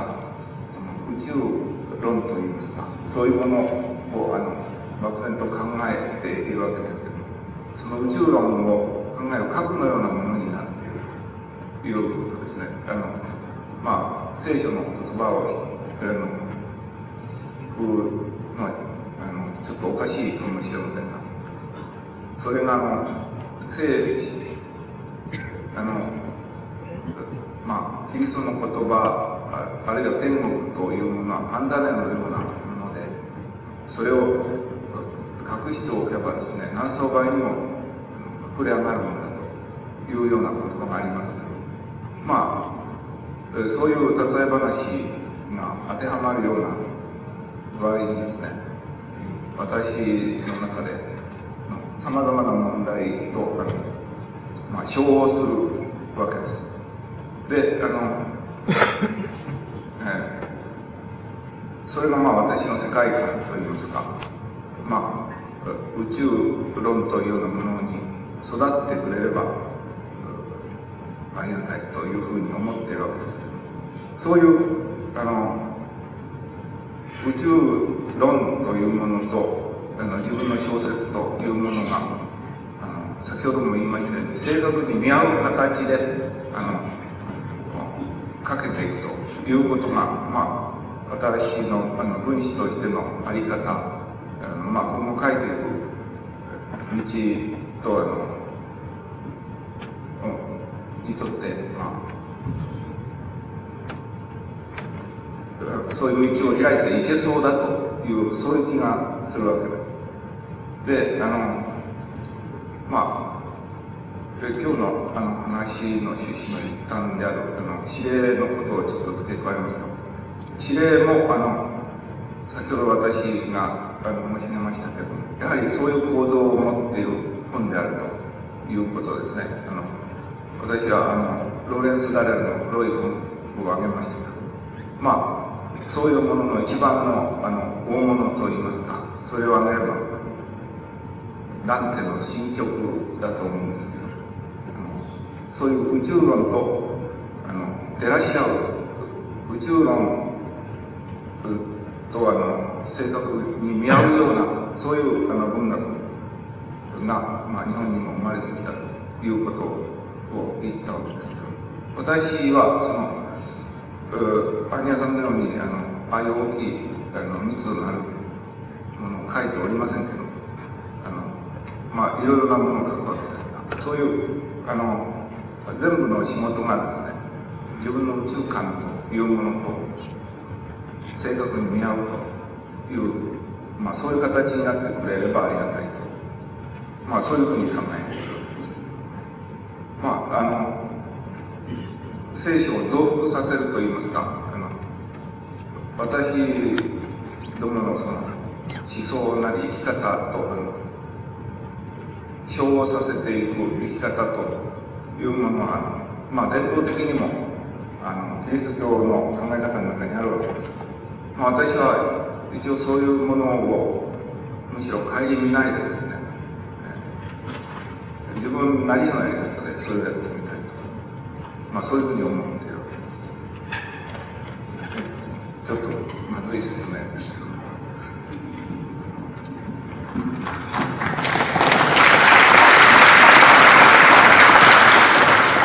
じゃあ、あの、時間はないので、今日はあのここで討論会を終わりにしたいと思います。どうもご清聴ありがとうございました。